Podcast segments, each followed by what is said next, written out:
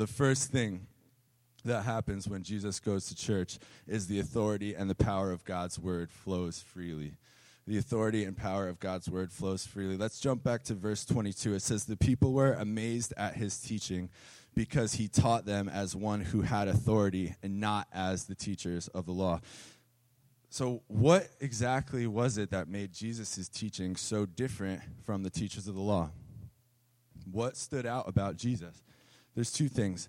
One is the way, and two is the what of what Jesus taught. The way and the what. Let's look at the wording of that that is used in that verse, and I'll kind of explain what I mean there. It says that they were amazed at Jesus' teaching. Amazed is always a pretty good word when we're talking about Jesus, right? And his teaching. But don't you think it kind of gets a little bit overused in our culture? right? Are we kind of a little bit numb to that word amazed? Like, honestly, how many of you have said that pizza is amazing? Or that cheeseburger is amazing. Or maybe you're having like pillow talk with your husband or wife and you're like, baby, you're amazing. I love you. You know, so it kind of gets a little bit, we get a little bit numb to it but the book of Mark was originally written in Greek, and the word that Mark used to describe the people's reaction to Jesus' teaching was very strong and very expressive. These people were astonished, they were awestruck, they were taken back. Literally, these people were like jaws to the floor, and they probably asked themselves, like, who is this guy? Where did he come from? Because this is the first time that they're seeing Jesus. This is Jesus' first time teaching. But why? What was it exactly that made the way that Jesus taught so different from the teachers of the law? The key here is this He wasn't trying to establish what a previous rabbi or a previous teacher had passed down to him. He spoke from himself as the Son of the Most High God. He spoke from himself as the beginning and the end of all things. And that's where the authority comes from, from who Jesus was, the Son of God. That is what makes Jesus so radically different from the teachers that these people had been exposed to right? Jesus speaks with an authority that is independent of man. And I tell you what, that is something that you cannot fake. An authority that is independent from man, an authority from the heart of God. Jesus wasn't simply passing down traditions to these people or teaching them the doctrine that's found in the laws of Moses. He goes so much deeper than that. He gets to the heart level, he goes past the surface. He teaches them the things of the Spirit, he teaches them about the kingdom of God, he teaches them about love and judgment and mercy and grace. In Hebrews 4:12 says this, for the law of for the word of God is living and active. It is sharper than any two-edged sword piercing to the division of soul and of spirit, of joints and of marrow, and discerning the thoughts and intentions of the heart. Guys, whether we like it or not, the Word of God is going to get deep with us. Whether we like it or not, the Word of God is going to bypass the walls that we put up in our minds, in our hearts, and pierce to the division of soul and spirit, of joints and marrow, discern the inner intentions of our hearts, and transforms us from the innermost parts of who we are right? This isn't just some book that was written 2,000 years ago that we try desperately to make cool and relevant so that people come to our church. The Word of God is going to last forever. That's what the prophet Isaiah says the grass will wither and the flowers will fall, but the Word of God will last forever. And I think this is what the people were experiencing as they were listening to Jesus teach. Right? Instead of being told, you know, do this, don't do that, they were experiencing the heart transformation at the feet of Jesus as they listened to him speak. I mean, think about it from their perspective, right? It's easy for us to talk about the grace and the love of Jesus because we have the New Testament. We've read it already, right? We know it's by faith we're saved and not just the good things that we do. We know that Jesus sacrificed it all for us on the cross already, but these people didn't know that because it didn't happen yet, right? All they had to go off of was the Old Testament. And the majority of them likely couldn't even read that for themselves because they were illiterate. So they had to rely mainly on what their teachers or rabbi passed down to them. But imagine for yourself, put yourself in their shoes, how different it would be for you if you only had the Old Testament, if you didn't read the New Testament ever, right? Then along comes this new teacher, Jesus, and all of a sudden, you know, everything starts clicking for you. All the pieces start falling together. You know, you have that aha moment Right? Jesus is the scarlet thread that runs through the entirety of the Bible and ties together the Old and the New Testament.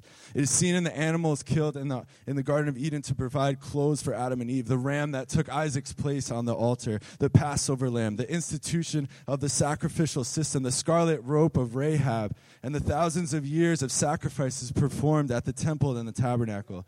This scarlet thread runs all the way to John the Baptist's declaration Look, the Lamb of God who takes away the sin of the world. And ultimately, to the foot of the cross where Jesus finally says, It is finished.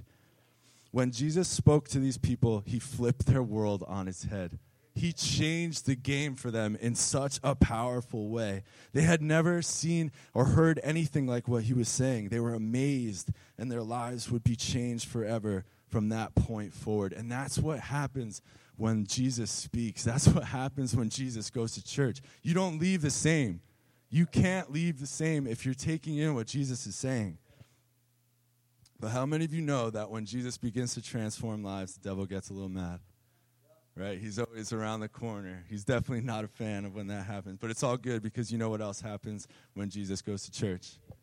You know what else happens? Demons get uncomfortable. Demons get uncomfortable when Jesus goes to church. We're about to put it down. Are you ready?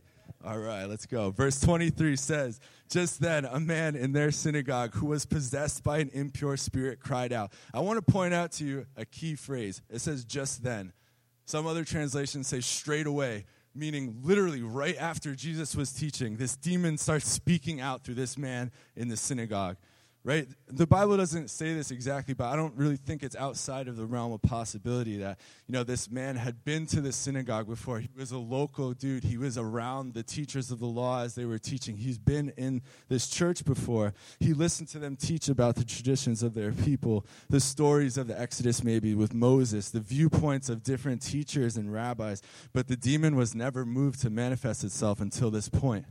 So, what's the difference? Right? Why not? The reason is this they never taught with the power and the authority that Jesus did, right? They never they never taught like Jesus did. So the demon was never moved to manifest. This is what happens when Jesus goes to church. Demons and evil spirits get uncomfortable. It's just the way it is. Jesus never even addresses this spirit and it starts speaking spontaneously, right? It wasn't like Jesus called him out and that's what drew the demon to manifest itself. It was spontaneous right after Jesus was teaching. It was a, an occurrence like that. What was really happening is that the teaching of Jesus and his presence on earth had thrown the entire world of evil spirits into a frenzy. They knew that the one who was more powerful than Satan had come and that they and they hated Jesus for intruding on their domain. What was happening was the powers of darkness were beginning to tremble at the awesome power and authority of the Son of God, Jesus Christ. You got to get excited about that this morning because it doesn't end there. It doesn't end on the pages of Mark chapter 1. It's real for us today right? The miracles and the power of Jesus didn't die in the pages of the Bible. If you get nothing else out of it this morning, let it be that. The power of Jesus doesn't die in the Bible, it's alive today. So the demons knew who Jesus was. They called him by name and they called him the Holy One of God. So why exactly does Jesus tell them to be quiet? Right? It, it's kind of, it sounds, sounds like they're, kind of on the right track. Like maybe they can uh, be saved, you know? They come to church next week or something. They, they sound like they're getting it, right? But it's not like they're blaspheming or mocking him. You see, it was absolutely necessary for Jesus to assert his authority over this demon, not only to show that he was more powerful than them, right? But more importantly, to show that he had nothing to do with them.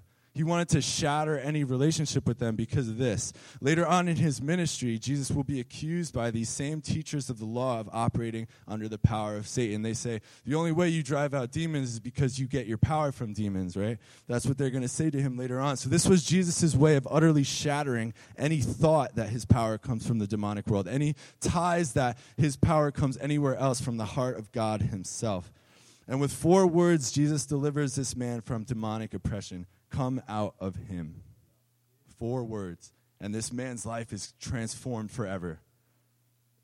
So we can get three things from this scene. One, this man was actually physically possessed by a demon. There's no metaphor or, you know, word pictures about it at all. This was the real deal. This guy was really demon possessed. Two, this demon was vicious and tried to hurt the man as much as possible before leaving him. But Verse 26 shows us that the man shook violently as the demon left him, but the power of Jesus prevented the demon from doing any real physical harm to him. And that's an awesome concept. The power of Jesus prevent, pre- prevented the demon from doing any real physical harm to the man. Because there's going to be times when the enemy comes after you or your family, but that concept still rings true. The power of the blood of Jesus will always be stronger than whatever attack comes your way. There's no demon strong enough, no evil spirit strong enough that can take you down because the power and the blood of Jesus is over your life. And the third thing we can get out of this scene is that the demon was forced out by the power of Jesus, demonstrating Jesus' power and authority over this demon. It didn't come out on the demon's own decision or authority, it was forced out by the power and the authority of Jesus. The demon couldn't even say anything back to Jesus after it came out of this man, it just left with a yell. You know, do you notice the difference? Because earlier in the passage, the demon was using this man's voice to speak. But after Jesus tells him to get out, he can't do that anymore. He just leaves with a yell. There's nothing that can stand against the power of Jesus. And after just one encounter with Jesus, the course of this man's life was changed forever. Think about it, right? He wasn't just that crazy demon possessed guy anymore that hung around the church. Jesus changed his life forever, he delivered him. Right? He had a new life and a new identity because of what Jesus did for him. And that leads me to the third thing that happens when Jesus goes to church. Lives are changed. Lives are changed when Jesus goes to church.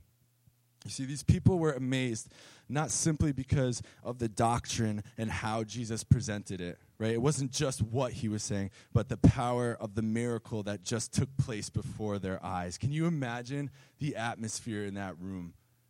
Right? You just literally witnessed some great teaching, some life changing teaching, and then, like that, this demon starts talking out of this guy, and you're like, what is going on? Like, this is not your regular Sunday at church, right? right? You just witnessed an exchange between this new teacher, Jesus, and a demon, and the demon actually listens to him and he leaves the man, right? These people just witnessed literally an exorcism. It's pretty intense, don't you think? Listen, if you get nothing else out of this, let it be this Jesus is and always will be more powerful than anything you face in your life. And that power is not dead in the pages of the Bible. He has the authority over demons. They cannot stand to be in his presence. He has authority over sickness. He will be glorified through it. He has the authority over your marriage, your finances, your anxiety, depression, addiction, whatever it is. Jesus has the power and the authority, and he will always be seated above it. He wants your heart. That's the crazy thing about all this. The most powerful, all creating God in the world wants your heart. Isaac Newton's first law of motion says this Everything continues in a state of rest unless it is compelled to change by forces impressed upon it. Everything continues in a state of rest unless it is compelled to change by the forces impressed upon it. So, what's impressing on you this morning? Is it God's word? Is it the power and the authority of Jesus? Or do you feel the pressure of the world around you caving in? The truth is that either way, we're going to be changed for good or for worse. And that decision is ultimately ours to make. Because Jesus is in the business of changing lives. That's what he does. We have no choice but to be changed when we have an encounter with Jesus. No matter what you've done or what you will do in your life, after an encounter with Jesus, you will never, ever, ever, ever, ever be the same. We're going to sing one last song together this morning, and I really want these words to sink in. I want you to think about what we're going to see, what we're going to sing together. The chorus of the song says this The same power that rose Jesus from the grave, the same power that commands the dead to wake lives in us. The same power that moves mountains when he speaks, the same power that can calm a raging sea lives in us. He lives in us. And that's why we can walk confidently in our lives as believers. We have a Savior who is all powerful and He's sovereign over everything in our lives. And He, lives, and he lives inside of our hearts. The power and the authority of Jesus is so real and so alive today.